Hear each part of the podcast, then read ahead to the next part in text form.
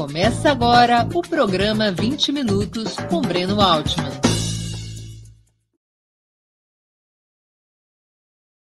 Bom dia. Hoje é 23 de maio de 2022. Estamos dando início a mais uma edição do programa 20 Minutos. Nosso entrevistado será o jornalista Renato Rovai, criador e diretor editorial da revista Fórum graduado em jornalismo pela Universidade Metodista, mestre em comunicação pela Universidade de São Paulo e doutorando em ciências humanas e sociais pela Universidade Federal do ABC, é professor convidado do Centro de Estudos Latino-Americanos de Cultura e Comunicação da ECA, na USP. Em coautoria com Sérgio Madeira Silveira, está lançando o livro Como Derrotar o Fascismo, uma edição conjunta das editoras Veneta e Edra. A obra analisa a ascensão de uma nova direita mais agressiva, ignorante e totalmente adaptada ao mundo digital. Antes de começarmos a entrevista, queria pedir um pouquinho de paciência e atenção a vocês para o nosso imprescindível recado comercial. Opera Mundi tem como principal fonte de receita o apoio de seus leitores e espectadores. A sua contribuição, portanto, é decisiva para nossa manutenção e desenvolvimento. Você pode colaborar de cinco formas. A primeira, tornando-se assinante solidário de Opera Mundi nosso site, com uma colaboração mensal permanente. Basta acessar o endereço operamundi.com.br barra apoio. Eu vou repetir, operamundi.com.br barra apoio. A segunda forma de contribuição, você pode se tornar membro pagante de nosso canal no YouTube, Basta clicar na opção Seja Membro em nosso canal nessa plataforma. Essa opção Seja Membro está bem diante dos seus olhos nesse momento. Basta clicar em Seja Membro e escolher um valor no nosso cardápio de opções. Terceira forma de colaboração. Durante a transmissão de nossos vídeos, você pode contribuir com Super Chat ou Super Sticker. Normalmente, apenas quem paga esse ingresso simbólico ou é membro contribuinte de nosso canal tem suas perguntas lidas e respondidas por nossos convidados, no caso dos programas ao vivo. Quarta forma de contribuição. Se você assistir nossos programas após sua transmissão, portanto, nossos programas gravados, poderá contribuir através da ferramenta Valeu, valeu demais. Funciona exatamente como o Superchat, mas quando assistirem nossos programas gravados. Quinta forma de contribuição. A qualquer momento, você poderá fazer um Pix para a conta de Opera Mundi. Nossa chave nessa modalidade, nossa chave no Pix é apoie.operamundi.com.br. Eu vou repetir, apoie.operamundi.com.br. A razão social é última instância editorial limitada. Além dessas cinco formas de colaboração, lembre-se sempre de dar like, clicar no sininho e compartilhar nossos programas com seus amigos e nos seus grupos. São ações simples que aumentam nossa audiência e engajamento, ampliando também nossa receita publicitária, tanto no site quanto no YouTube. Saco vazio não para de pé. Opera Mundi não é uma igreja evangélica, mas depende do dízimo dos seus leitores e espectadores para seguir adiante. Bom dia, Rovai. Muito obrigado por aceitar nosso convite. Uma honra ter sua presença no 20 Minutos. Bom dia, Breno, estava aí te ouvindo. É, dureza, né? Fazer jornalismo independente, progressista, é um ato quase heróico. Assim, eu não gosto de falar isso, mas na prática acaba sendo, né? As, a, a gente tem que lidar com uma série de dificuldades, né? As dificuldades é econômicas e financeiras. Mas é aquela história, a gente podia estar tá matando, podia estar tá roubando, mas a gente está pedindo. É, mas essa é um, um dos desafios, né? Sustentação econômica. Mas fora isso, tem todo, a gente é absolutamente guetizado, né? Pela, por, pela mídia tradicional comercial, às vezes até por fontes de esquerda, que preferem alimentar veículos tradicionais com, com furos e reportagens do que com a gente. Mas é isso, vamos lá, vamos... vamos na vida. Vamos Vai, Rovai, por que, que o fenômeno do bolsonarismo deve ser classificado como fascismo? Não haveria nessa classificação, como consideram alguns, um certo exagero retórico? Não acho, Breno. Eu não acho. Né? Não acho e, e, acho que a gente demorou muito para classificar o, o, Bolsonaro como fascista. Porque você pode pegar o, uma classificação, se você for olhar do ponto de vista clássico, né, falar assim: olha, o que, que é o fascismo? Fascismo é nacionalista. Mas não é, a meu ver, não é isso que, que, que, que, que caracteriza o nazismo, o fascismo. O que caracteriza é o poder autocrático, uma liderança forte, com é, dimensão popular, com uh, interdição de, de, dos, das, das, institucionalidades de um país, dos espaços institucionais, uh, com uh, é, buscando sempre a eliminação da esquerda do, do espectro democrático. Na Alemanha se fala muito do que foi feito com os judeus, mas teve também uma perseguição, e é, tem que se falar, não é que eu estou dizendo, mas teve uma perseguição à esquerda, e até a perseguição à esquerda aos judeus também começa por isso, porque muitos judeus eram de esquerda na, na Alemanha do, dos anos 40, e, e, e às vezes isso é esquecido. Então, é, eu acho que é nesse. É, o, o, o neofascismo, né, esse novo fascismo, ele tem características distintas, como também a, a esquerda hoje, os comunistas de hoje, são diferentes dos comunistas da, daquele, daquele tempo. E hoje o neofascismo é neoliberal. Né? Ele, é um, um ele é a extrema direita né, do, do ponto de vista né, de uma classificação que a gente possa dar para posicionamentos políticos ideológicos dentro desse campo do neoliberalismo. Né? O encontro com Elon Musk, que o Bolsonaro realizou é, na sexta-feira, né? é, é um encontro com é, que, que mostra bastante disso. Né? E eu, eu diria que hoje também, no, no, na lógica do capital, tem uma prática fascista que ganha cada vez mais força. Você acha que o bolsonarismo deve ser compreendido dentro do processo de ascensão da extrema-direita de outros países, como nos Estados Unidos e na Europa? Trata-se de um fenômeno semelhante ou possui outra natureza? Não, eu acho que ele é parte desse movimento global, sim. Né? Eu acho que ele tem características próprias, né? tem as suas especificidades, como em qualquer outro lugar, é, esses, esses movimentos têm suas especificidades, mas ele tem que ser entendido de um ponto de vista de um avanço do fascismo em nível global. É, eu brinco assim com dos meus amigos mais mais à esquerda, a gente fala assim, não, cara, não, ou ciristas, né? Não, isso, o, o, Bolsonaro só existe por, por causa do PT. Eu falo, pois é, não tem PT nos Estados Unidos e teve Trump. Não tem. É, aí, vou citando os nomes né, das lideranças extrema direita no mundo. Não é um movimento isolado. Não, não dá para classificar desse jeito. Mas o neofascismo na Europa e nos Estados Unidos ele tem uma forte coloração nacionalista. O bolsonarismo, por sua vez, tem uma tintura entreguista pró-americana muito forte. Isso não é uma diferença importante? Então, eu acho que tem as especificidades. Nós estamos na periferia do planeta. Essa é uma, uma especificidade. E aí, esse, esse culto ao, ao, aos Estados Unidos do, do Bolsonaro, que também não é só os Estados Unidos. Por exemplo, passava na Paulista esses dias e, e, e via assim, bandeiras do Lula toalhas sendo vendidas, e do outro lado, uma bandeira lá, mito do, do, do, do Bolsonaro, e a bandeira de Israel, sendo vendida ali, né, no Paulista.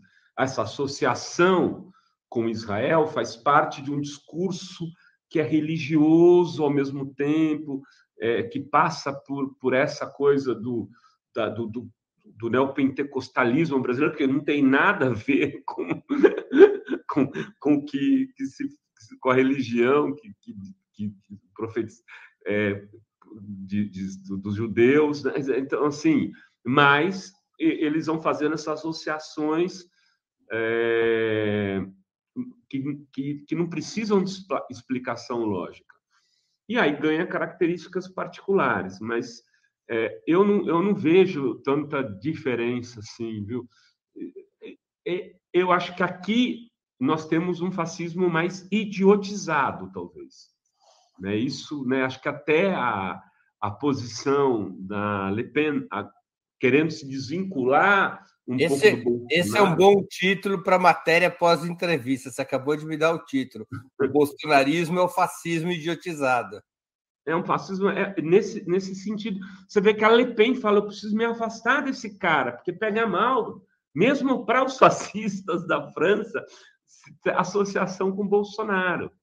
Né? Não é porque ele defende arma que as pessoas se afastam. Né? Os Estados Unidos têm 400 milhões de armas, não é um problema para eles isso. Mas mesmo na direita americana, eu acho que tem uma certa vergonha de ser associado ao bolsonarismo. Rovai, eu queria aqui abordar essas especificidades do bolsonarismo. Como é que poderia ser explicada a ascensão do bolsonarismo ao primeiro plano da vida política nacional, da vida política brasileira?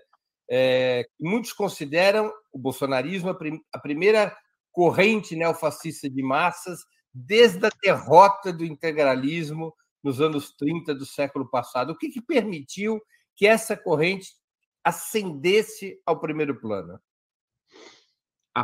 De uma maneira assim mais sociológica, daria para dizer que essa direita liberal perde a hegemonia do campo da direita com a crise é, da Lava Jato, né, Breno? Você tinha o, o, o PSDB, ele foi ganhando força né, no, no, desde 89, quando é, ele disputa a eleição com Mário Covas, ali era um partido ainda muito incipiente, mas tentou já ali fazer com que ele fosse alternativa né, neoliberal para o país naquele ano. Eu lembro que teve uma carta, que, um discurso que o Covas fez, é, que era o choque de capitalismo, você deve se lembrar. Uhum. É, e o Covas ali já, deix, já dava, já mostrava qual seria o papel do PSDB no jogo político. Mas ele não era da confiança, digamos, dos brutamontes né, do, do sistema. E ele foi conquistando espaço e foi meio que hegemonizando a direita. Tanto que os coronéis das rotas, esse pessoal que se elegia deputado estadual, principalmente mais que federal e vereador, eles aqui em São Paulo, eles ganhavam o Coronel Telhada, essa, essa turma, eles estavam no PSDB. Eles eram base de apoio do, do Alckmin aqui, né? vamos dizer a verdade, do Serra depois. E esses caras estavam sob a guarda do PSDB. Com a, a crise, do, do, com o impeachment e a crise que se dá a partir da, da Lava Jato, o sistema político é meio que atingido, o sistema político tradicional brasileiro é atingido de maneira quase mortal. Quem escapa é o PT, né, que todo mundo achava que ia morrer. Então, a, a, decretavam a morte do PT, o PT escapa, e os outros partidos é, mais tradicionais perdem ou identidade ou vão para o buraco. O PSDB esfarela.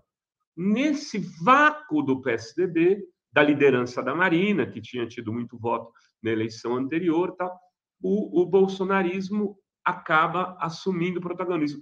E isso já se podia ver, é, Breno, nas manifestações de 2015, 2016, quando o, o Bolsonaro era recebido como mito e herói, e o, PS, o, o, o, o Aécio, o Alckmin, já eram vaiados e apupados aqui já tinha gente que já o tratava como pessoas do sistema.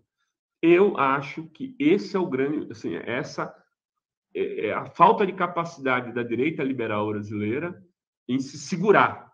Ela parecia ser um castelo de areia totalmente, sem raízes mesmo populares para se garantir. Mas, mas por que, que o eleitorado da direita tradicional se desloca para o bolsonarismo? Seja, que tipo de exaustão houve nesse eleitorado para que ele abandonasse os velhos partidos, é, PSDB, DEM, MDB, e se deslocassem para o bolsonarismo? Eu acho que ele, ele foi sendo é, convencido por essa direita liberal de que é, ele precisava de, de um adversário mais duro mais forte, né? mais uma liderança com um discurso mais virulento para derrotar o PT. Entendi. Acho que esse foi o grande erro desse, desse pessoal, Breno. Né? Eles, eles é, criaram um, é, essa coisa, demonizaram a tal ponto a esquerda e o PT, que na hora que você precisa de um adversário para derrotar isso, não podiam ser mais eles. Eles não eram capazes disso. Eles não tinham suficiente virulência para enfrentar o PT naquele cenário que eles próprios criaram. Eles próprios criaram. Como é que você faz? Você fala, boa, esses caras são bunda. Eu vi eleitor de Bolsonaro, pessoas próximas, familiares, eles falavam isso. Esses caras são bunda mole. Eu vou falar a verdade de vocês, eu não voto mais nesses caras nunca. Aí, daqui a pouco, eles estavam com o Bolsonaro. Era uma coisa que. Então, é, eu, isso foi se produzindo, e a, a, no percurso da, da campanha, teve um momento que o Bolsonaro fraquejou, usando uma, uma palavra dele ali. Ele fraquejou, que foi quando começaram a usar o PSDB, a campanha do Alckmin, usar aquele, aquele vídeo é, com atores fazendo uma metáfora do que tinha sido a agressão dele a Maria do Rosário. Foi um vídeo que começou a circular, eu acompanhava Qualis, as, as Qualis assim estavam sendo terríveis para ele, né? Porque no final do vídeo dizia isso que você viu, que é um horror, tal, aconteceu, o Bolsonaro fez isso com a deputada, não sei o quê. E na sequência vem a facada. Né? Ali, talvez a direita pudesse ter dado uma reagida com o Alckmin, né? a direita liberal, e pudesse ter dado uma embolada. O Haddad crescia naquele momento, o Haddad estava subindo e já havia já havia pessoas que estudavam estavam estudando as pesquisas que previam de que poderia haver uma ultrapassagem do Haddad no primeiro turno em relação ao Bolsonaro, que poderia acabar aquele primeiro turno na frente, inclusive. Teve a facada, isso ressignifica toda a campanha. Essa facada ela terá que ser estudada dentro, eh, como um fato fundamental daquele processo eleitoral. Eu não estou dizendo que o Bolsonaro não ganharia a eleição não fosse ela, talvez ganhasse, Breno, mas ela mudou, mudou completamente o, a disputa, a meu ver. Por que, que ela mudou? No que, que ela mudou? Melhor pergunta. Ela, é, ela, ela conseguiu é, humanizar, ela humanizou o Bolsonaro para um setor do eleitorado que não entendia que, que, que desprezava ele. Ele tinha uma rejeição altíssima até a facada. Era de, de aproximadamente 60%. A facada re, abaixa a rejeição dele para 35%, 40%, um padrão aceitável para poder ganhar uma eleição. Então, e, e, ele, é, eu acho que isso é o, é o dado fundamental. Rovai, qual é a importância que teve que tiveram as redes sociais para a ascensão e a consolidação do bolsonarismo? Então, isso a gente fala aqui no livro, né? no Como Derrotar o Fascismo, né? que é uma parceria com o Sérgio Amadeu. A gente divide o livro em três partes, Breno: o que é o fascismo, o campo de batalha e como você pode atuar para derrotar o, o fascismo. E, e acho que assim, essa é a novidade esse neofascismo tem como campo de batalha o digital, fundamentalmente. O Bolsonaro, ele constrói a candidatura dele a partir dos influencers digitais. Quem são os candidatos mais votados? Como eles mapeiam? Isso é, eu li, não sei agora dizer exatamente onde, como foi é, que eles construíram o mapeamento das candidaturas regionais deles. Eles procuravam pessoas que tinham mais seguidores. Né? E aí procuravam lá um tiozinho do cachorro-quente, eu não sei aonde, aquele cara que veio anunciar das vacinas aí de Brasília, que morava em Miami, o Luiz, Luiz agora me, me foge o nome, é o que denunciou né, a, a compra da Covaxin. É, ele, era, ele, ele morava fora do Brasil. E ele ficava falando de como os preços nos Estados Unidos eram mais baratos porque tinha menos imposto. Esse cara sai candidato de deputado por Brasília, sabe que não é uma eleição fácil, só elegem oito, oito deputados federais, né? e ele se elege como um dos mais votados. A Joyce, que era apresentadora aí da TV Veja, né? a, a Janaína, que tinha ganhado destaque uh, no... O Alexandre Frota, ele vai buscar, ele forma um, ele, uma bancada. O bolsonarismo vai buscar esses influências. Ele vai buscar. O bolsonarismo foi buscar calculadamente. Isso não foi assim à toa. Ele se cerca disso. Ele traz tudo isso e monta a campanha dele lá no começo do ano de 2018 com base num estudo de redes onde eles vão buscar os influencers e tentar convencê-los a serem candidatos. Chico, e, e, mas como, por que, que esse território das redes sociais ele é tão importante pelo Bolson, para o bolsonarismo e por que, que eles conseguem ocupar esse território com tanta, com uma facilidade tão superior às, às forças de esquerda? É, eu acho que nessa eleição ele já vai ter um, um, uma atuação territorial muito mais forte, Breno por conta do centrão e das, desse orçamento secreto. Isso dá inserção territorial para o bolsonarismo, né? Que talvez né? E as igrejas pelo envolvimento que elas terão no processo inteiro, porque as igrejas evangélicas começam apoiando o Alckmin, mudam para o Bolsonaro no meio da campanha. Agora não, elas estão no processo desde o começo. Elas não estavam. É, então, ali era o que eles tinham, e eles foram muito competentes de fazer uma caipirinha com o limão que eles tinham, que eram as redes. Ele Sim. falou: vou fazer a disputa pelas redes, só pelas redes. Qual era o entendimento do centro da campanha do, do, do Lula, do Haddad? Foi até o final de que quando a TV começasse era botar o Lula e resolver o problema. Isso eu cansei de ouvir. Não, na hora que começar a TV, que era o entendimento da campanha do Alckmin, que a TV era o grande player daquela eleição. Eu discordava. E eu venho dizendo há alguns anos que isso estava ia, é, essa, ia, ia chegar o momento da virada e apostava que seria em 2018 o momento da virada. E foi o momento da virada. Hoje, as redes têm muito mais importância do que os meios tradicionais. Não, mas o pessoal ainda diz que se informa. Quando você lê pesquisa, é verdade, Breno, é verdade, diz. Mas na prática, é, ele nem sabe o quanto ele está sendo influenciado pelas redes. Ele acha que não está discutindo política e está vendo lá no grupo do amigo dele, no WhatsApp. As pessoas estão sendo super influenciadas o tempo todo por comentários, por memezinho, que elas acham que é piada, nem acham que é política. Né? E quanto mais simples a pessoa, menos ela tem consciência de que ela está discutindo política. E quando aquilo é, é, é, é, é às vezes são, são produtos que são é, elaborados dentro de um, de, um, de um comitê de campanha. No caso do, do Bolsonaro, é permanente. Ele nunca deixou de fazer campanha. Ele, ganhou a eleição, ele, ele continuou fazendo campanha, assumiu, ele continuou fazendo campanha, ele faz campanha todos os dias.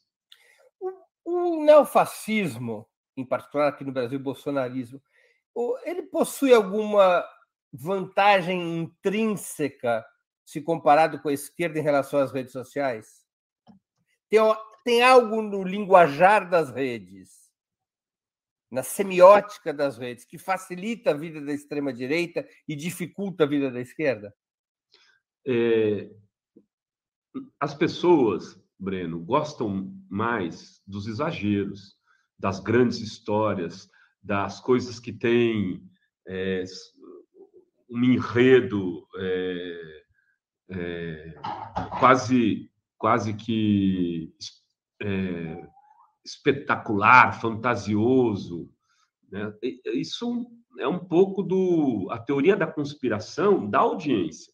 Mesmo na esquerda, você sabe disso, tem algumas pessoas que vivem disso, né? de, de, de, de, ficar é, vendendo histórias inexistentes e tem muita audiência, muita audiência.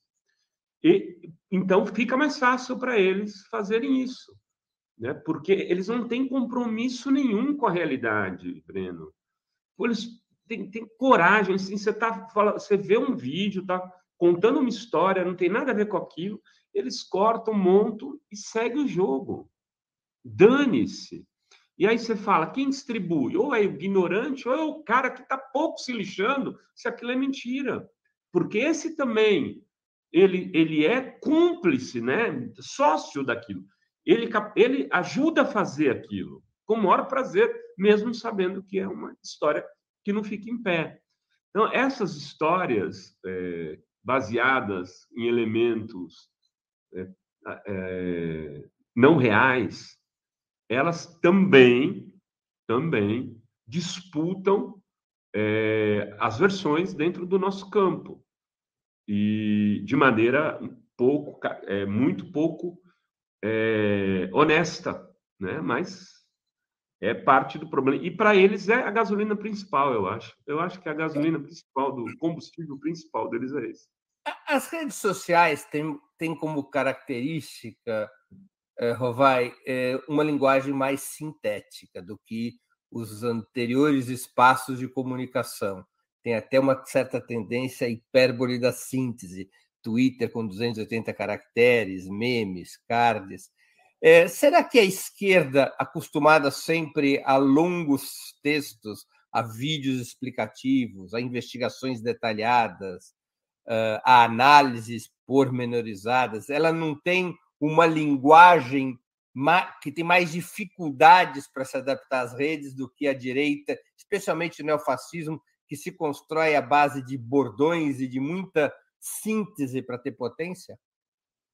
Eu acho que isso faz, é, é, é você está falando faz sim, sentido, tem é, de fato isso, Breno, mas também acho que isso está muito é, ligado a uma questão mais geracional. É a nossa geração, o pessoal um pouco mais velho, que ainda tem essa limitação. Eu vejo a molecada que, que faz aí vídeo de esquerda no TikTok, que para eles isso não é exatamente um, um, um é. problema. É uma questão mais geracional do que ideológica. Eu acho que é mais geracional.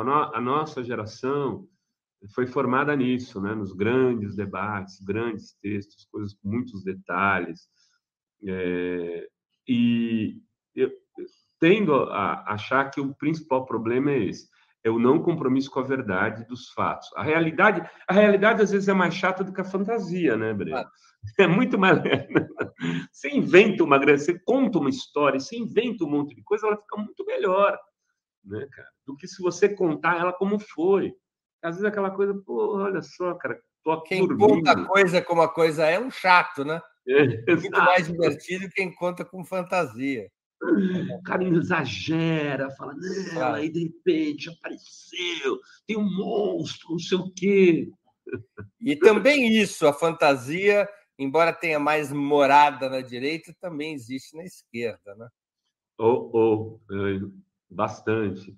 bastante. É, é, um, é uma técnica, né? Uhum. É uma técnica. E as pessoas que, que, que, usam, acho que todo mundo é besta e ninguém percebe. Porra. Você acha que a gente é tudo idiota, né? Eu, eu não saberia fazer isso se eu quisesse. Claro. Renato, é, você citou as manifestações de 2015, 2016, foram as manifestações durante o impeachment contra a presidenta Dilma Rousseff. Mas eu queria voltar uns aninhos no tempo. O Jair Bolsonaro começa a ganhar indiretamente uma certa relevância a partir de 2013, com as chamadas jornadas de junho, quando grupos de extrema direita buscam conquistar espaço. Ainda não era o nome do Jair Bolsonaro, mas esses grupos de extrema direita que depois iriam apoiá-lo ganham algum destaque já em 2013, disputando as ruas, disputando o espaço público durante as chamadas jornadas de junho daquele ano. É, de alguma maneira, aquelas manifestações, da maneira como elas acabaram se desenvolvendo na sua etapa final, contribuíram para o crescimento do bolsonarismo? Então, é, eu, eu tenho, eu faço a seguinte análise de junho. Junho é é, não existe junho, existe junhos. Né? desde de lá eu dizia isso. Inclusive porque existiu julho e agosto também, né? Porque foi, foi mudando mesmo.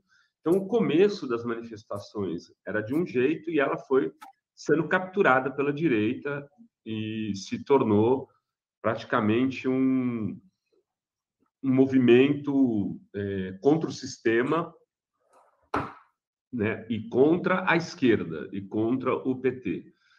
Uh, ali você tinha o Movimento contra a Corrupção, MCC, o OCC, Organização contra a Corrupção, que eram de redes. Né? Revoltados tinha... Online. Oi? Revoltados Falecido, Online. Revoltados Online. Exatamente. Era o maior deles, né? Era, era, era dos maiores, não acho que o maior. É, Adri, ela fez, Adri De Lorenzo, minha esposa, ela fez o mestrado dela na UFABC sobre isso, sobre a disputa nas redes naqueles anos, naqueles dias de 2013. Aí estão todos ali que aparecem. Engraçado, as pessoas acham que MBL era daquele momento, não era. MBL nasce depois. Tal. Uh, eu acho que a tecnologia do golpe de 15 e 16 foi desenvolvida ali. E a tecnologia da disputa de 2018 do Bolsonaro foi desenvolvida ali. Ali que eles aprendem como é possível é, é, derrotar a esquerda. Por isso que a frustração da não eleição do, do, do Aécio é muito grande. Porque eles tinham feito grandes movimentos, de repente, é, a, até a, a, forma como é, se dava a relação mídia tradicional com redes, né? A, o, o, o, e quem pautava, a, quem dava agenda era a esquerda, que você pode falar, ah, não, aqueles meninos eram de esquerda. Eu ainda continuo dizendo, eu acho que eles eram de esquerda, o movimento passe livre, tinha ali é, pessoas legais, inclusive. Eles marcavam o dia, a data e o local, mas quem organizava eram as redes de direita e divulgado com a, com, combinado com, a, com veículos como a Globo e a Veja, etc., começaram a impor pautas naquele processo. Foi a primeira vez que a extrema-direita voltou às ruas depois de muitos anos. Eles depois de décadas. Né? Depois de décadas. É, eu acho que eles tinham ido à rua da última vez na, na, na, na grande passeata pela família e pro, que levou ao golpe. Né? A marcha com Deus e a família pela Deus liberdade. As mulheres católicas. Enfim. Antes de continuarmos, eu queria pedir novamente que vocês contribuam financeiramente com Opera Mundi. Lembrem-se, há cinco formas de fazê-lo. A primeira é a assinatura solidária em nosso site, operamundi.com.br barra apoio, eu vou repetir, operamundi.com.br barra apoio. A segunda é se tornando membro pagante de nosso canal no YouTube, basta clicar em Seja Membro e escolher um valor no nosso cardápio de opções. A terceira é contribuindo com o Super Chat ou Super Sticker. A quarta é através da ferramenta Valeu, valeu demais, quando estiverem assistindo nossos programas gravados a quinta é através do Pix. Nossa chave no Pix é apoie.operamundi.com.br. Vou repetir, nossa chave no Pix é apoie.operamundi.com.br. A nossa razão social é Última Instância Editorial Limitada. Rovai, o golpe de 2016 contra a presidenta Dilma Rousseff foi protagonizado pelos partidos e lideranças mais tradicionais da burguesia como o PSDB, o MDB eh, e o UDEM. Você já expôs a sua opinião sobre o mecanismo que leva a, a, esses, a esses grupos eh, perderem a liderança do bloco conservador para o bolsonarismo. Você também já citou, e eu queria que você aprofundasse um pouco isso, o papel da Lava Jato nesse processo, porque a Lava Jato não nasce no seio do bolsonarismo. Em tese, a Lava Jato nasce, é, ou pelo menos ela é aproveitada nos seus primeiros dois anos, 2014, 2015, até 2016, exatamente pelos partidos que lideram o golpe de 2016. Em que momento a Lava Jato passa a jogar água no moinho do bolsonarismo e contra esses partidos políticos tradicionais que haviam, digamos, transformado a Lava Jato no grande instrumento contra o PT. A própria Lava Jato sofreu uma transmutação e acabou por ajudar o bolsonarismo? Então, o, o discurso antipolítica da Lava Jato levou a, abriu é, espaço para o fortalecimento do bolsonarismo. Né? Antes, inclusive, da Lava Jato ou dos lavajatistas aderirem ao Bolsonaro. Que isso se dá, é, segundo o próprio Moro revela, e que também havia sido contado já pelo Bebiano, por outros atores da, da campanha do, do Bolsonaro, ali nos últimos dias do primeiro turno, no final do primeiro turno, que é quando eles têm uma reunião e fecham um pacto, um acordo com, com o, o Bolsonaro. Inclusive, o acordo já, já previu o Moro assumindo o Ministério da Justiça, do Bolsonaro, caso ele vencesse. Até ali, a, é, a, a, a Lava Jato fazia um. Ela buscava tentar inflar a candidatura do Álvaro Dias, tanto que o Álvaro Dias dizia no, no, nos debates que ele ia, se vencendo, ele nomearia o Moro ministro da Justiça, ele sempre dizia isso, Moro nunca pôs nenhum reparo a isso, nunca falou, olha, eu queria pedir ao candidato que nunca mais falasse isso, nunca teve isso. Ele deixava o, o, o Álvaro Dias tentar capitalizar né, é, a imagem dele, e tinha aquela foto da, da, da, da comemoração, da celebração, um evento da Isto É, que está ele e o Aécio lá conversando, dando risada, né, numa premiação, ele, ele era é, ele, ele, tinha uma relação umbilical ali também com, com esses principais nomes do PSDB. Só que, mesmo ele tendo essa convivência com eles, eles não perceberam que o, o que eles faziam derrotava aquele segmento, porque eles era a cara da política que o povo começou a pegar nojo. Então, essa parte mais moralista, o denista da sociedade, ela fala assim: não, eu não quero, não, não gosto do PT, mas não, não quero esses também, porque eles são a velha política. E a nova política, esse sujeito de 28 anos de mandato, naquele momento, né, se torna essa nova política, porque aproveita né, desse discurso de antissistêmico. Eu acho que não se deu, não sei se eu fui claro, né? Mas, Entendi. A Operação Lava Jato não foi conscientemente pró-Bolsonaro. É, ela era antipetista e ela acabou criando um território que beneficiou o bolsonarismo e só depois eles aderiram ao bolsonarismo. Exatamente. Aí eles se associam lá na frente.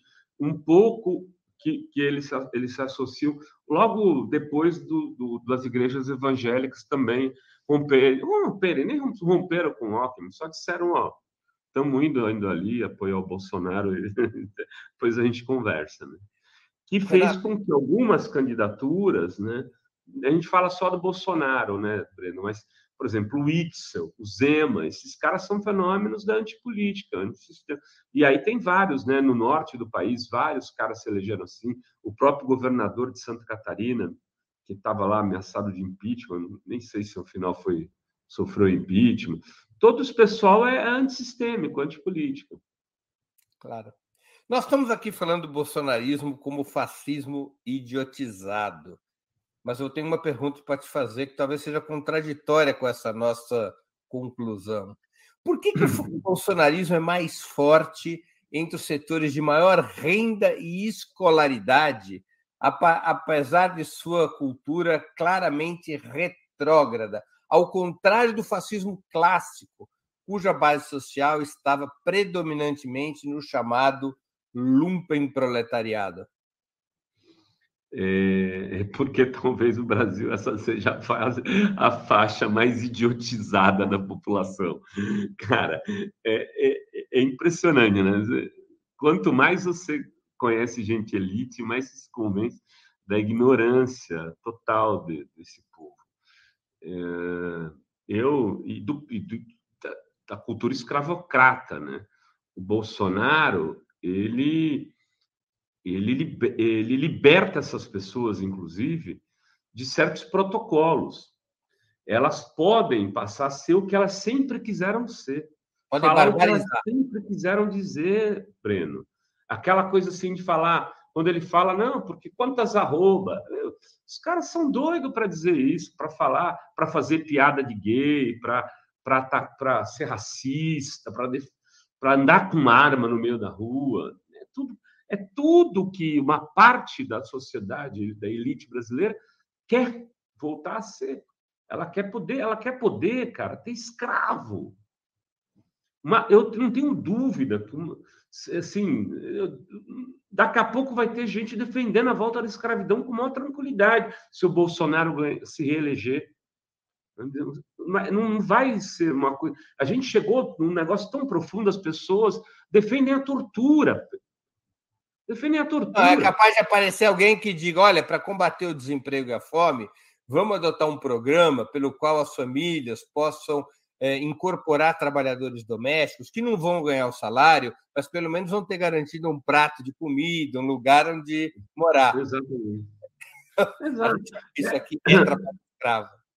Uma das grandes crises do governo Dilma, eu vi isso claramente, assim, as pessoas mais próximas com que me relaciono e que não são do nosso campo político, foi quando ela, ela defendeu a lei da, da, do, dos direitos trabalhistas para a empregada doméstica. Aquilo causou comoção. Essas mulheres querem o quê? Elas vão ficar desempregadas, elas não vão ter mais o que fazer. O PT vai acabar ainda com o emprego delas, né? E já, estão cobrando uma baita de uma grana, o que querem mais. Era uma, uma revolta contra Dilma por conta disso. É verdade. Rovai, qual é o melhor terreno para enfrentar o bolsonarismo? Contrapor civilização versus barbárie, ou democracia versus autoritarismo, como alguns defendem, ou se contrapondo principalmente contra o modelo liberal que o bolsonarismo representa e suas consequências, desemprego, fome, crise. Esse discurso civilização contra barbárie é um bom caminho para disputar contra o bolsonarismo? Eu acho que uma coisa não elimina a outra, Breno, né? É, é, e, e, por isso que assim teve um período que estava tá se dando é, destaque só a essa lógica da civilização contra a barbárie. Isso é uma armadilha. Né? Você não pode ficar só nisso.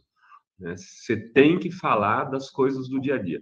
Se o Bolsonaro, Breno, tivesse acertado na, na, na, nas coisas da, por exemplo, na pandemia, se ele tivesse feito um, um, um programa populista, né, mais é, de direita, seja o que for, onde ele fosse atrás da vacina e, ao mesmo tempo, é, fizesse um programa social para as pessoas poderem ter o mínimo de qualidade de vida, que acabou rolando esse programa, né, ele, inclusive, subiu muito de, na avaliação naquele período, Uh, mas não foi ele que, que, que, que, que lançou, que promoveu, que tem, ele foi a reboque. Se, se ele tivesse feito isso, a gente estava frito, porque esse discurso da civilização à barbárie, ele, ele vai bem aí numa certa faixa da população. Ou democracia versus autoritarismo, pega uma faixa é. muito pequena. É. Agora tem a vida real. E ele fez um governo muito ruim. Eu acho que essa é a grande vantagem. Né? E é preciso mostrar que esse governo é muito ruim, porque tem gente que defende esse governo, apesar de que assim, você fala, o governo do Fernando Henrique, do primeiro mandato, é um governo que a gente tinha muitas críticas, mas do ponto de vista dos resultados, ele tinha entrega na melhora da qualidade de vida da população. Era difícil você derrotar, a despeito de todas as críticas, de que a gente sabia no que ia dar, era difícil derrotar. Esse governo, ele é muito ruim. Só que, do ponto de vista da ação política, o Bolsonaro é muito mais talentoso que o Fernando Henrique. As pessoas desprezam o Bolsonaro, mas ele costurou, cara, ele costurou um grande apoio. E hoje eu fiz, inclusive, um Fala Rovai, né? Na verdade, é, enfim, ele, esse, esse Fala Rovai eu falo do, do, do acordo com o grande capital internacional. O Elon Musk ter vindo aqui na sexta-feira é uma demonstração né, de que esse grande capital internacional tem interesses e vai provavelmente apoiar o Bolsonaro fortemente, né, porque ele sinaliza, por exemplo, com a entrega da Amazônia para o Musk. É disso que se trata. Né? É disso que se trata. E ele vai entregar a Petrobras, a Eletrobras, a água, o doce, é? tudo. Né? É, O calcanhar de Aquiles do bolsonarismo, portanto, não estaria, não estaria no autoritarismo, mas principalmente na destruição social, econômica e sanitária que ele promoveu. Eu acho que sim, mas acho que vai ser um debate porque ele vai se contrapor com a, o terreno no céu. Ele vai dizer, tá vendo, o Elon Musk veio aqui porque vai... aí, ó, tô criando um programa que vai juntar não sei quantas milhares de pessoas na Amazônia. Ah, aqui eu vou vender a Petrobras e vai ter um dinheirão aqui que eu vou dar para vocês fazendo isso, isso e aquilo. Ele, né, é por isso que eu, eu acho que tem que se contrapor, Breno, com, com coisas claras. Quando o Lula ganha em 2002, ele falou assim: vou gerar 10 milhões de empregos. Ponto. Por quê? Porque tinha uma crise do desemprego. O Bolsonaro vai fazer isso como se ele não fosse governo. E eu não estou vendo na campanha do Lula, infelizmente, nada nesse sentido. Assim, de forma objetiva. O que que vai. Assim, o Bolsa Família vai ser de quanto, Breno? 700 mango. Tem que dizer o valor. Entendeu? Tem que chegar e falar assim: olha, nós vamos. Tem que ser mais objetivo. Ah, mas isso é promessa de campanha. Não, o Lula não entregou os 10 milhões de emprego. Quem mais do que ele pode prometer? Então, eu acho que vai ter que ser coisa assim. Eu falo, o Lula fala, olha, eu vou aumentar o salário mínimo todo. Ele vai ter que enfrentar algumas questões difíceis, né? Mas não pode ficar só eu fiz, então por isso vou fazer. Esse discurso não, não pode ficar no debate a favor e contra o STF, a favor e contra nesse debate, digamos assim, institucional. Esse debate, esse debate também não ajuda a enfrentar o Bolsonaro. Eu acho que não. Esse debate é bom, a gente vai ficar fazendo, entendeu? A gente vai cobrir, mas falar que isso vai decidir a eleição, a não, a não ser que a gente não tenha aprendido nada né, nesse processo de pós-democratização. Não é? Isso daí não, não vira voto de ninguém, Breno. Né? E, e assim, a gente vai ter que ganhar no. A gente vai ter que ganhar a eleição disputando o voto pobre conservador. É esse voto que vai pode, pode fazer com que o Lula seja presidente pela terceira vez. Porque o voto rico, conservador, esse vai todo com o Bolsonaro. Vai, por que, que o bolsonarismo aposta permanentemente, em termos de discurso público, na radicalização de suas posições de contraposições? Ao contrário da esquerda, que busca uma certa moderação com o objetivo de abraçar setores mais centristas. Por que o bolsonarismo sempre aposta na radicalização, ao contrário do que mandariam os manuais clássicos de eleições e ciências políticas? Então, é, é, assim, eu não sou cientista político, apesar de ter feito doutorado em sociologia, ciências humanas, tal, eu nunca me, me otorguei esse título, mas nos, se você for ler os textos lá do blog, no começo de 2019, eu dizia, o Bolsonaro, o governo dele vai ser um, um, um projeto, é, o, é o governo do confronto permanente. Confronto permanente e caos. Confronto permanente e caos. E por que, que ele pode fazer isso? Primeiro, ele precisa fazer isso, porque se for numa, numa sociedade onde não tenha conflito, conflito não seja a base dela, vai se encontrar liberais mais moderados que o Bolsonaro para colocar no lugar. Você não, você não, vai ser besteira um maluco que nem esse. Então você fala, ó, vamos trocar, vamos para outro, outro. E segundo, porque ele pode fazer isso, porque ele, ao mesmo tempo que ele faz isso, ele fala, eu vou entregar tudo. Ele é ultra neoliberal. Se ele fosse nacionalista, Breno, ele teria caído. Por que, que não dá para um fascista como Bolsonaro ser, ser nacionalista? Porque senão, nesse, num, num, numa sociedade financiarizada como a nossa, ele já teria caído. Ele já teria sido derrubado. Ele seria abandonado pelo grande capital. Pelo grande capital. E eu, muito pelo contrário, ele tem se mostrado, Breno, ultra conectado. Essa visita do Musk é a demonstração de alguma maneira, de como ele tem conexões. Ou a privatização fortes. da Eletrobras em ano eleitoral. Pois é. O bom senso, ganhando... o bom senso tradicional em termos de eleições sempre diz que isso não se faz em ano eleitoral. Ele vai lá e faz. Pois é, pois é. é todos esses sinais, né? Eu, eu imaginava que a Eletrobras não, não seria mais privatizada, já está dando como favas contadas, que nesse governo não. Então vamos ver o que, né?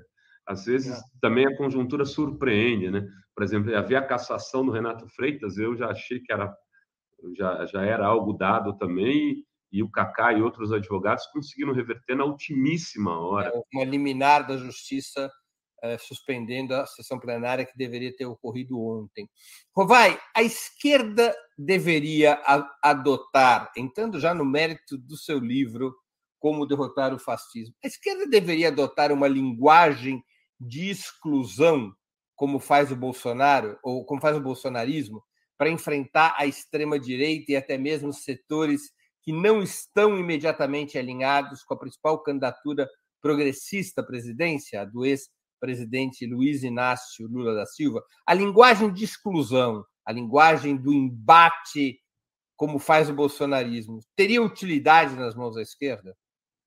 Eu acho que não, Breno. Eu acho que não. É, eu acho que nesse sentido, nós não precisamos fazer a campanha das florzinhas, ó, só paz e amor, vai ter que ir para o embate mesmo, duro, né? É, vai ter que. Inclusive, eu, eu diria que a gente vai ter que estar preparado para os embates duros nas ruas. Né? Não, podemos sair correndo quando eles baterem o pé no meio da rua. Nós vamos ter que colocar gente nossa, confrontar. Não estou falando que tem que sair né, jogando bomba em bolsonarista, mas não podemos deixar, por exemplo, se eles fossem para frente do casamento do Lula, teve aquele maluquinho lá, chamando as pessoas, e fossem confrontar, tinha que ter o dobro de gente nossa lá para botar os caras para correr, né? Porque inclusive a polícia costuma defendê-los. É né? uma outra questão que a gente vai ter que fazer. Mas no, o que se é, o que significa para a esquerda fazer um discurso é, mais radical. Em geral, perda de voto.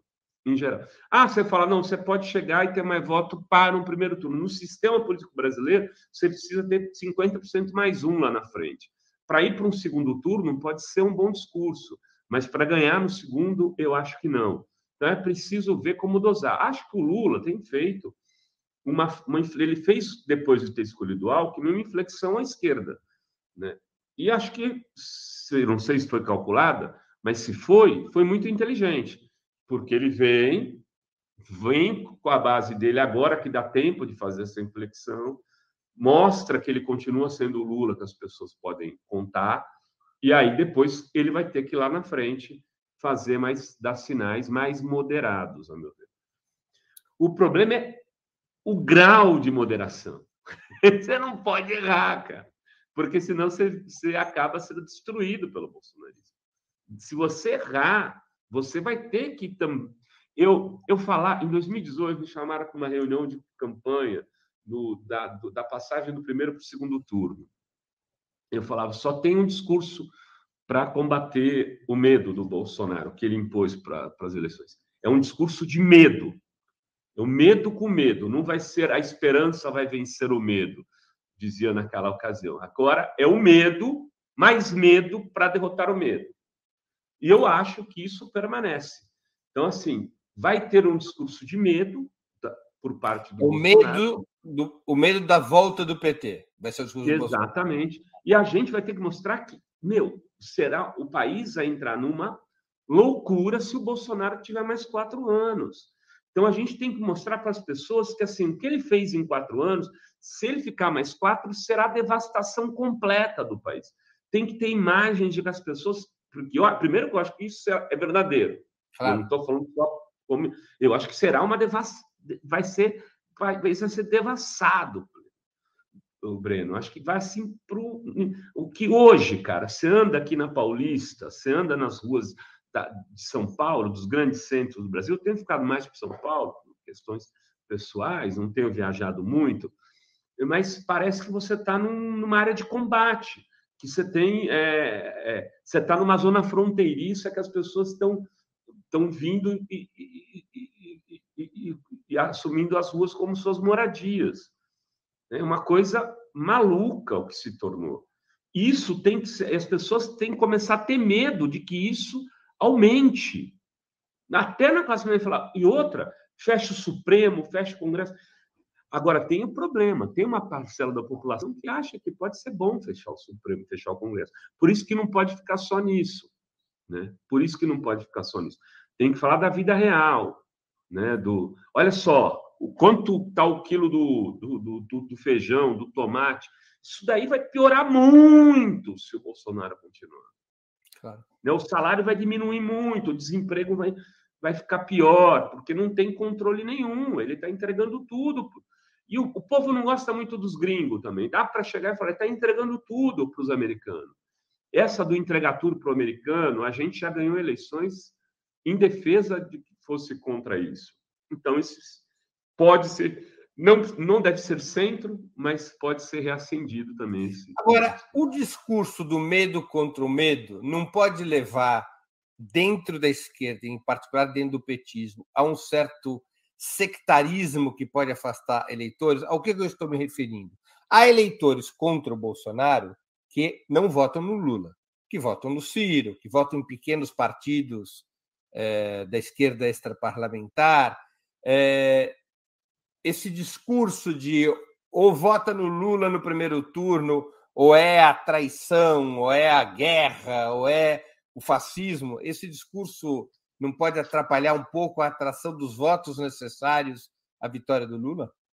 Não, então, tudo tem que ser dosado, né? Eu falo isso, eu acho que, por exemplo, não vai ser a esperança que vai derrotar o medo dessa vez, em linhas uhum. gerais. Né? Acho que vai ter que ter um discurso de medo. Isso é uma coisa.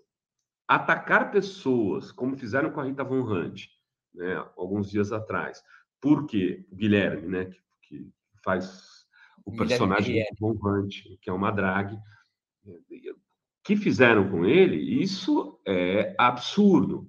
Uma pessoa de esquerda que queira votar em outro partido no primeiro turno do Lula tem todo o direito de fazê-lo. Ah, mas é um momento. Tá... Tudo bem, bicho. A história, depois lá no, é, numa avaliação, essa pessoa vai ter que arcar com os custos da sua decisão também. E isso vai ter custos para ela em vários âmbitos, mas não precisa fazer isso. Claro. Né? E outra, né? no caso, por exemplo, da gente da Fora, a gente fez um debate com, com o Guilherme, onde todos, assim, muito corajoso da parte dele, todos nós tínhamos posição distintas da deles. Éramos eu, Fro, Julian Rodrigues, é, entrou o Caseiro, estava Adri, assim, várias pessoas, o, o, o Sérgio Amadeu entrou, todas post... falando para ele, velho, não é o melhor caminho. Cara, o cara tranquilo, argumentou e disse ainda, olha só, Breno, e disse, a depender da conjuntura, eu posso votar no Lula no primeiro turno. E as pessoas massacraram o cara nas Aí é uma coisa meio louca, né? É, um, é uma certa doencinha. Se eu falo para você, olha, Breno, eu ainda posso te apoiar. Você fala, não, vai para o inferno, desgraçado, morte a você. Aí você fala, não, tudo que eu aprendi na política não serve para mais nada. É. Talvez, além do fascismo idiotizado, a gente tenha alguns círculos idiotizados de esquerda também. E o que é mais grave, eu acho que isso tem muito na rede, principalmente no Twitter, especial no Twitter, né? É uma, uma galera que se, se, se autodenomina militante do PT, vamos dizer, e é também de um outro partido menor, é que não vale nem a pena ah, ah, falar o nome. Esse pessoal se apodera do lulismo, fala em nome do lulismo, cara, não tem história nenhuma, não, não goza de respeito nenhum nas instâncias partidárias. Muitas vezes nem usa o próprio nome, né? Oi? Muitas vezes nem se identifica com nome, exatamente. Tem um lá que um, eu vou falar, assim, cara, é, ninguém do movimento social conhece, nos sindicatos, na, na, no MST, no MTST, xinga o Boulos, fala que o Boulos é da CIA. Cara, todo mundo é corrupto, canalha. Só eles são lindos, bonitos e, e cheirosos, cara. E eles e o Lula, porque aí eles roubam o Lula. Então, como eles estão defendendo o Lula, eles são os militantes de verdade. Como você, Breno, está discutindo se, se deve ser ou não o Alckmin, se você é um traidor. Entendeu? Como você, a gente faz crítica às vezes para poder fazer construir, inclusive juntos, os rumos, nós somos traidores. Então é, é uma é, e aí eles eles acabam convencendo uma galerinha no Twitter de que de fato eles são as lideranças, os, a militância, não sei o quê. Enfim, é triste, né? Renato, é, uma última pergunta de mérito aqui.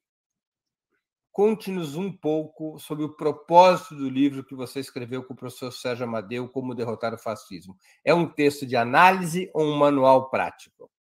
Não, é um, é um manual, é um guia. Eu acho que é um guia antifa, sabe, Breno? Ele tem três partes, como eu te disse. Uma parte tentando explicar ali o que é o fascismo, na nossa opinião uma outra dizendo qual é o campo de batalha, que é o digital, então a gente explica o que é, e aí a gente, no último ponto, a gente fala como você pode atuar para derrotar o fascismo aonde? No digital. Né? E aí a gente dá uma série de, de sugestões, inclusive, entre outras coisas, a gente diz isso, cara. Não seja o mala da parada, né? Não brigue com todo mundo, não fique é, passando vergonha em públicos, sabe? Seja comedido, é, li, saiba lidar com as diferenças, até essas regras de comportamento a gente conversa no livro. É um livro que eu julgo bem bonito.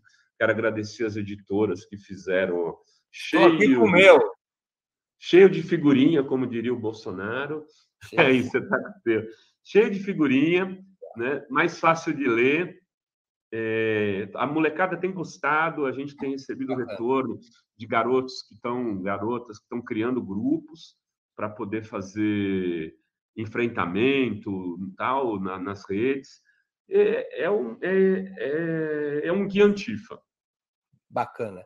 Rovai, nós estamos chegando ao fim da nossa conversa e eu queria te fazer duas perguntas que eu sempre faço aos nossos convidados e convidadas antes das despedidas. A primeira, qual livro você gostaria de sugerir aos nossos espectadores, além do seu próprio, com certeza. O segundo, Cara, qual, filme ou série, qual filme ou série você poderia indicar a quem nos acompanha? Como a gente está aqui falando de fascismo, né, tem um livro que eu julgo bem interessante, assim, acho que seria complementar ao nosso aí. É, é um livro recente, uns quatro, cinco anos, acho. É, ele é um livro do Jason Stanley, Como funciona o fascismo, a política do nós e eles que é essa coisa assim, essa coisa, né? O nós e eles explica muita coisa, né? Essa gente, né? Do, das empregadas domésticas, toda coisa que caracteriza a nossa sociedade. O, o Jason fez, faz uma pesquisa, ele cita vários países é, que têm governos neofascistas, ele conta a história de como se dá a destruição das universidades, o, o, o, embate contra a, a cultura, contra as pessoas da área da cultura, a ciência, o questionamento da ciência como algo absoluto, ou seja, a Terra de repente pode ficar plana. Isso faz parte desse discurso fascista. Então, eu recomendaria esse livro. Tem um, se fosse para recomendar o livro da minha vida, não seria esse, evidentemente, mas dentro claro. do contexto da conversa, eu. E filme, então... e filme ou série? Cara, filme, assim. É eu, eu acho que para os tempos um pouco assim do que a gente vem vivendo, assim, de, de ansiedade, de meio de loucura, eu gostaria de resgatar aqui o Amadeus, do Milos Forman.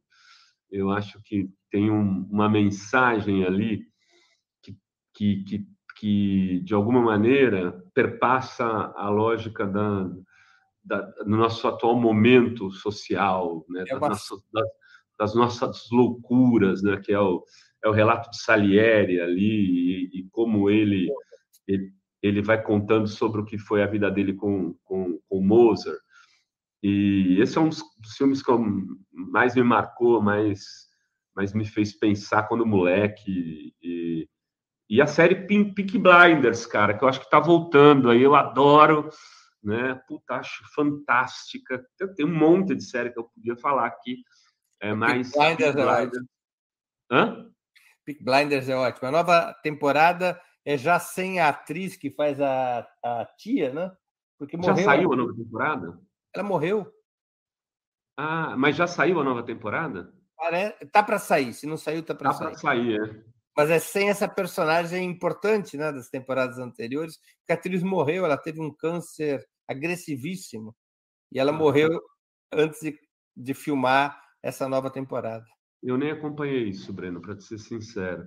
É. Mas é uma série que às vezes as pessoas falam, puta, o começo é difícil, é verdade. Mas insista um pouco, tente, né? E, e, tem muito, muito a ver com as políticas, a política dos nossos tempos. As pessoas falam muito dessas séries mais políticas, né, Breno? É, que são legais, tal, presidente, não sei o quê. Mas o, o Pete Blinders, ele, ele mostra ali, inclusive, é.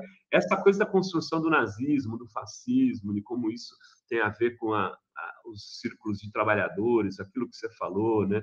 Os setores mais ligados ao lupenzinato, que, que, com uma sociedade já é, recheada de, de, grupos mafiosos, que são as milícias, que hoje é, estão cada vez maiores no Brasil, como isso facilita, né? É verdade. Rovai, eu queria agradecer muito pelo teu tempo e por essa conversa tão interessante e informativa. Muito obrigado por aceitar nosso convite e boa sorte com o livro Como Derrotar o Fascismo. Aliás, boa sorte para todos nós no combate ao fascismo. Valeu, Breno. Obrigadão. E tudo de bom para você também. Obrigado, Rovai. Valeu. Também agradeço a todos e todas que assistiram esse programa, em especial aqueles que puderam fazer contribuições financeiras ao nosso site e ao canal de Ópera Mundi no YouTube. Sem vocês, nosso trabalho não seria possível e não faria sentido. Um grande abraço a todos e a todas. Para assistir novamente esse programa e a outras edições dos programas 20 Minutos, se inscreva no canal do Ópera Mundi no YouTube. Curta e compartilhe nossos vídeos. Deixe seus comentários. O jornalismo de Ópera Mundi é mantido com o seu apoio.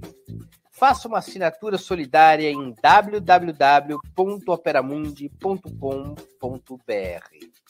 Com um pequeno valor mensal, você nos ajuda no desenvolvimento de um jornalismo independente e de qualidade. Obrigado pela audiência e até a próxima.